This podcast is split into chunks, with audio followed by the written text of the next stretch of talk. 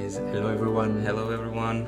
It's Milo and Lucian. We are here live from the City Diplomacy class at Sciences Po, holding our eighth uh, podcast on uh, city networks. And today we will dedicate this podcast to the uh, International Association of Port Cities, also called Association Internationale des Villes et Ports, based in Le Havre. But before presenting the main features, I would like to ask to Lucian, what's a port for you? What's a city? And then what's a port city, Lucian? Um, that's a very very good question. For for me, at least, what I picture when I when I see a port, I I see docks, I see ship, uh, I see cargo and containers and uh, cranes that, that that move this cargo to to a firm or, or a depot somewhere somewhere in the in the dock. So it's it's a it needs to be a busy place. It's not a place where a commoner go well, commoner well an, an ordinary citizen goes. Um, and um, on the other hand, the city. Uh, this is exactly uh, what I what I would see a city is is people. It's citizens. My my view is very anthropocentric. I think uh, I think that uh, you know city is people who decided to live together and um, they encounter a lot of issues uh, and they try to make tomorrow better relatively to today. So so that would be a city for me, uh, a port, and now a port city would be something like Venice. You know, it's pretty much uh, established next to a w- water body. Um, it the, the most of its economy goes from the sea or from uh, the exchange on water. Uh, and the people started just they built their houses near near their work you know? So so this would be a port city for to me. What about yourself? What do you what what, what do you imagine under the city port? Well, I, I mean you mentioned pretty much everything but i would just add uh, that my vision of a port is something very closed uh, something where you can't go because there's there is much security there's much security, but there is also many people passing by, goods, uh, and uh, the city is there. There is this huge activity going on, and how can you connect both? This is, I'm, I mean, this is the main question. I think we will address Absolutely. today, and this is the main question raised by this organization that we will present now. Absolutely, absolutely. So I, I then how does AIVP see a port city? What is their vision? Well, uh, so AIVP is a well established uh, network because it was born in 1988. That's so 30 years. Yeah, 30 years. Quite old compared to other networks that we've been presenting here or in general. Yeah, I mean, uh, this may uh, be a first uh, interesting point. Um, it may have many connections. So the the aim of the network um, is to connect port cities worldwide. Mm. Uh, it's uh, quite a huge network since it has more than 190 members from 50 different countries with three uh, official languages uh, which are English, French, and Spanish. If I'm correct, they also said that uh, they are represented on all of the five continents. Is yeah. that true? Yeah, exactly. It's, well, it's everywhere except except Antarctica. You know, yeah. the last one. Exactly, and uh, yeah, they, they they share a lot their values. Uh, so they promote uh, dialogue and cooperation uh, within uh, port cities trying to gather uh, local communities, port authorities, citizens, and economic operators. Yes, and uh, also, if I'm if I'm correct, they, they mentioned that in the past um, past uh, 50 years there has been the separation between the port and the city. The ports are usually outside of the city, and they would like to reconnect the port to the city as it used to be at least before, while introducing an innovative change based on blue and green uh, economy or uh, technology. Exactly, we'll go through that now. Just a word about um, the governance structure of the association, which is a French uh, based and French non-profit association. I mean, it has a worldwide aim, but still Yeah. based in Le Havre. Yeah. Um, so the, the governance um, is made out of uh, high position port managers which are uh, occupying uh, this position pro bono like for free they're, they're not paid and then they have 11 uh, professionals that run uh, the network on a daily basis which are paid of course Of course. um, They also establish a local port um, centers. Can you can you tell us something about the local port center? Yeah, so um, what about their activities now exactly? Uh, the, the port center is one of their main uh, feature and, and main um, facility that, that they try to settle in uh, their network and in their uh, members' uh, ports. Basically, uh, it's a place uh, between the port and the city. So it may be at the entrance of the port, for example. and um, yeah, it allows the, the, the normal citizen to come and discover uh, and experience uh, to better understand uh, the contemporary port activities. Uh, so it's a space ma- meant to be open to the widest public and it can cover subjects such as industrial port activities, goods transported, international trade, and so on and so forth. Thus, let us now move uh, on to the SWOT analysis, um, and let us let us start off with strengths of AIVP. Personally, I see the biggest strength in their vision, which is very modern and very people-centric. Uh, it is it goes hand with hand with the Agenda 2030, and uh, they they came out with a sort of ten SDGs for the for the port cities. Personally, um, my favorite point was uh, was point five, which was investing in the human capital of port cities.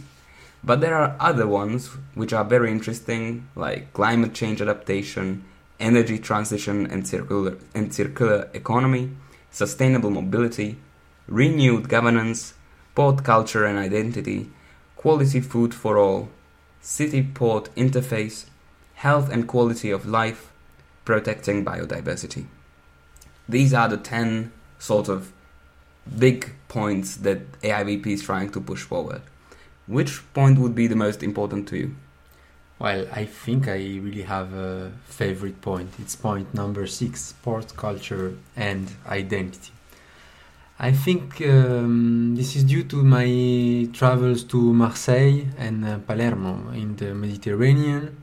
I was able to see how important the port was for the city and how the city basically was born from uh, the port. Uh, actually, the food, the people, there's such a melting pot in those two cities. It was so uh, interesting.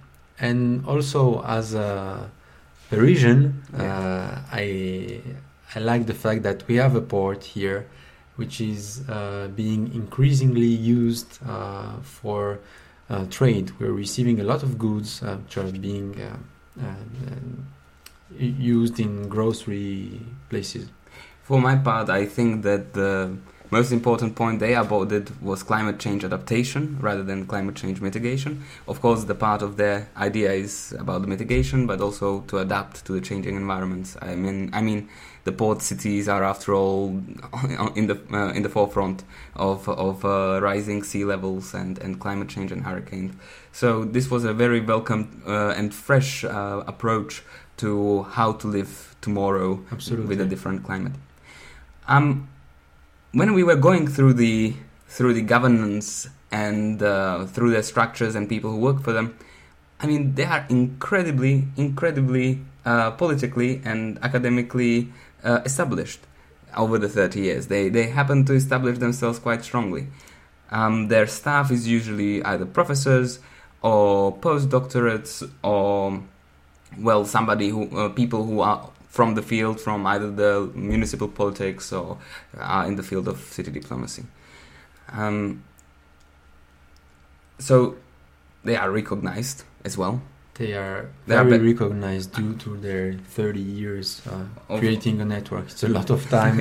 you, you, you have a lot of opportunities to build and, uh, and construct the, the, the networks. The SDGs also were, were, were hinting at, I mean, they cooperate closely with the UN. Recently, they uh, signed the cooperation with UN Habitat. Um, unfortunately, there were no news about it. We were trying to find it, but uh, um, they did not. They did not promote it much.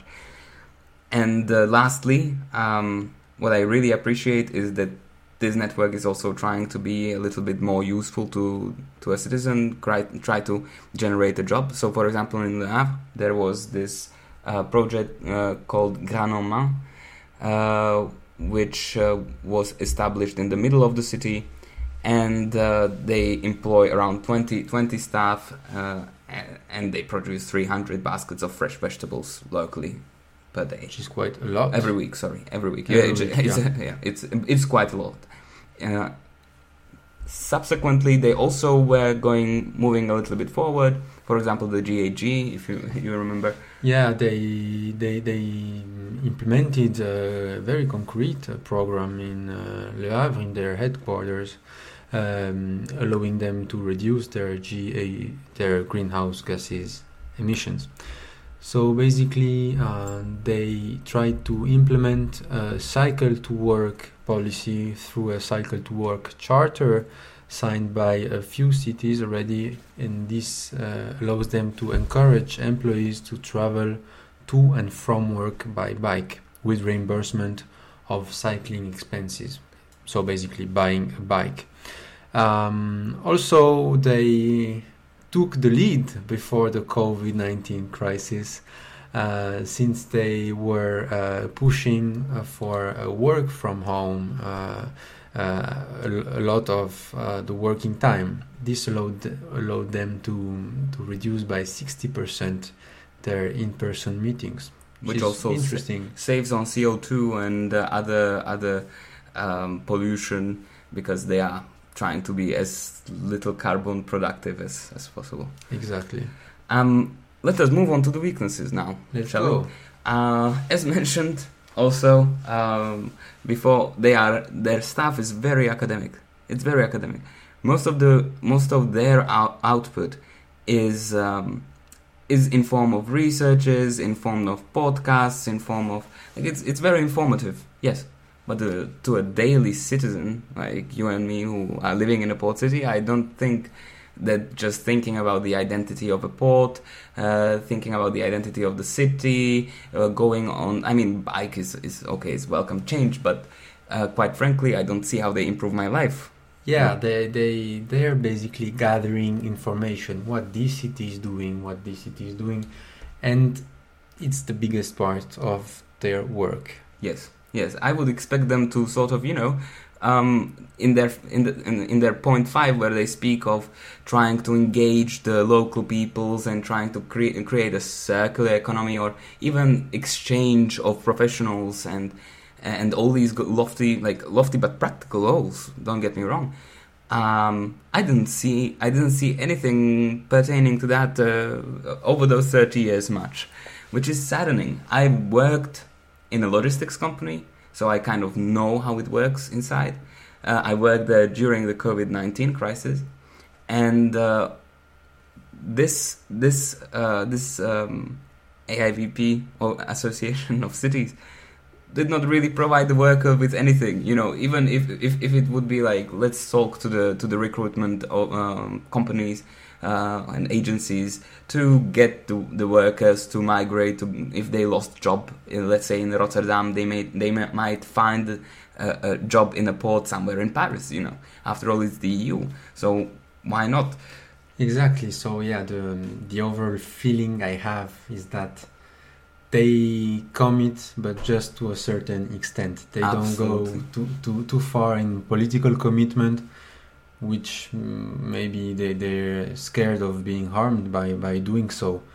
But um, yeah, I think we agree that that's a lack in, in, in their activities. perhaps do you think it's a lack of funding That could be. That could be. I, I know that the, the, the main part of their funding uh, comes from the, the, the fee that the the members pay. They they don't par- participate Yeah. to any um, EU grant. I don't. I haven't. I, I haven't seen it either. I absolutely agree. I think you know this would be a, an opportunity for them uh, to actually use the EU money and projects. All right, they open the centers in every city. Let them open a city, a, a center with people who are trained to write European projects and who can sort of bring the money into the port, be it small or big or middle sized. Um, that I would see as as, as a huge uh, possibility, an option, and uh, to in, in increase their influence and also to increase their work, you know, and uh, i.e. the benefits for a normal citizen, especially if these local city port centers are paid by by the cities, i.e. from from the from the taxpayers' money. So I want to see if they are getting paid from my money. They should be getting. They should be doing more in my opinion. Also, to, to link uh, weaknesses and opportunities, we didn't speak about the fact that the network is extremely Euro centered. Most of the members are actually uh, uh, from West Europe, um, and I mean, it's great, it's powerful, but today we all know that the, the main hub of uh, of uh, docking and of uh, ports is southeastern Asia. So why Well- why why are aren't they implanted in, in those cities?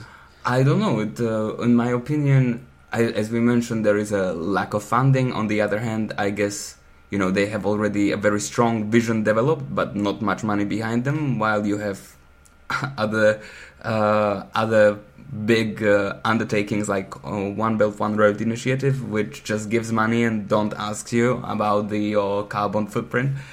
So that might be also a point. But uh, on the other hand, they they I think they are also very much stuck with their idea of innovation, which pertains only to to zero uh, net carbon footprint. So either the in in uh, in blue economy sector or green economy sector, I would very much like them to also anticipate or, or get into the uh, the modern production and modern development of a city, and uh, try to at least, if not reduce completely, at least less, you know, and uh, try to try try to make the firm pollute less with introduction of new technology.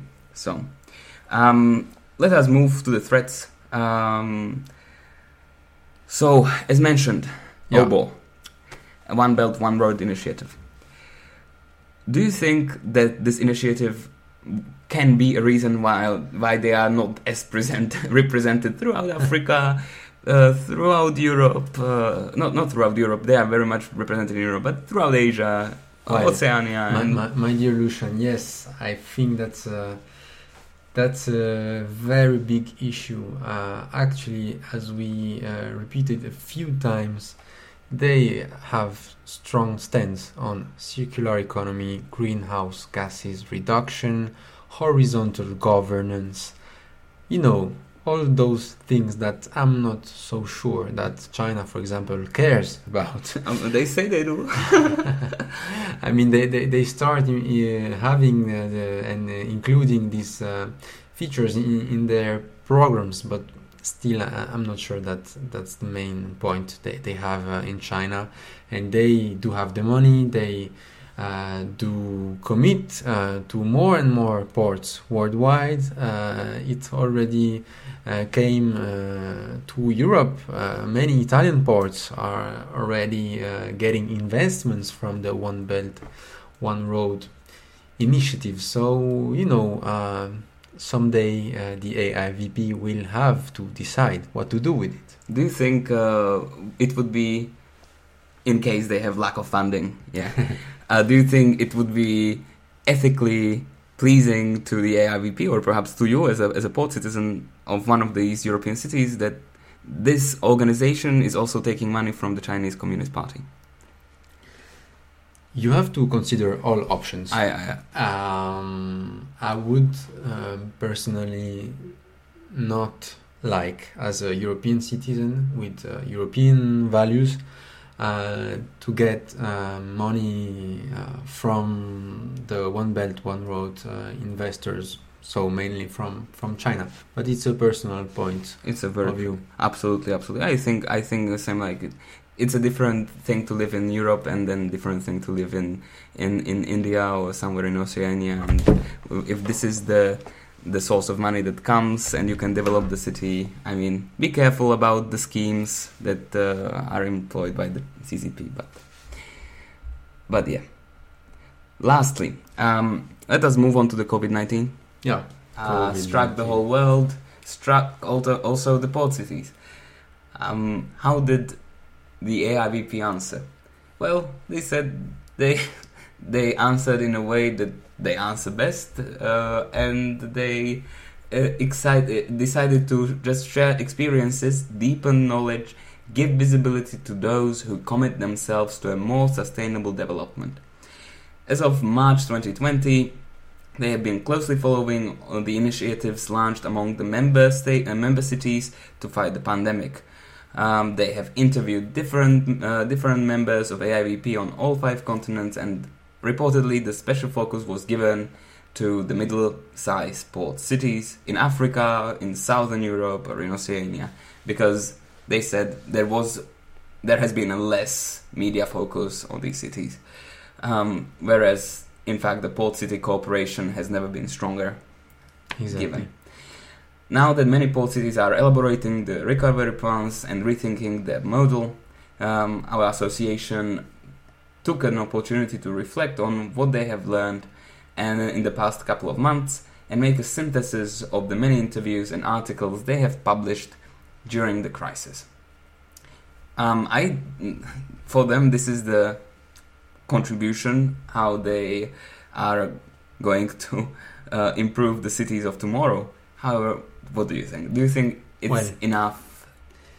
It's I- eno- It's never enough, It's- especially in, in a time of uh, COVID nineteen crisis. Yeah. They did, uh, as you said, what they know to do best. Yeah. They gathered every city, uh, what every city did, Yeah. but concretely, they just gathered information. Information. They did not, uh, you know, I, I, I didn't see any Mass organization yeah mask distribution respirators uh, getting shipped uh, organizing some shipments from a country to another you know Absolutely, I, or or even you know penicillin. Uh, uh, what was it? Paracetamol that actually works on COVID, um, or hygienical stuff. You know for cleaning. I mean, they they could have helped more. You know, especially for example, as we mentioned, there was a huge work loss, a decrease in position. If there was a city which was less affected, I would at least expect that this network is going to foster cooperation La- la- foster, foster cooperation. Yeah. exactly so yeah and like to as a final point i would say that it, it's the the overall activity of uh, these networks which is questionable Yeah. uh, what do they do and what should they do, Do. Uh, they, It's a good point. uh, I mean, at the end of the day, you are pay- your city is paying money for it, and uh, are you getting something back in return? I mean, it's diplomatic, fair, but diplomacy should be proactive, in my opinion. I, I mean, after five years at the university, we have our our opinion, and I, my opinion is diplomacy, as long as it doesn't reap results, it's just uh, bashing the air. So in this case, I would expect them to to be a little bit more proactive. I don't say that what I don't think what they are doing is bad or wrong. I just think it's not enough, and I would love to see them doing more because their their their their vision is really really amazing. I think we agree then.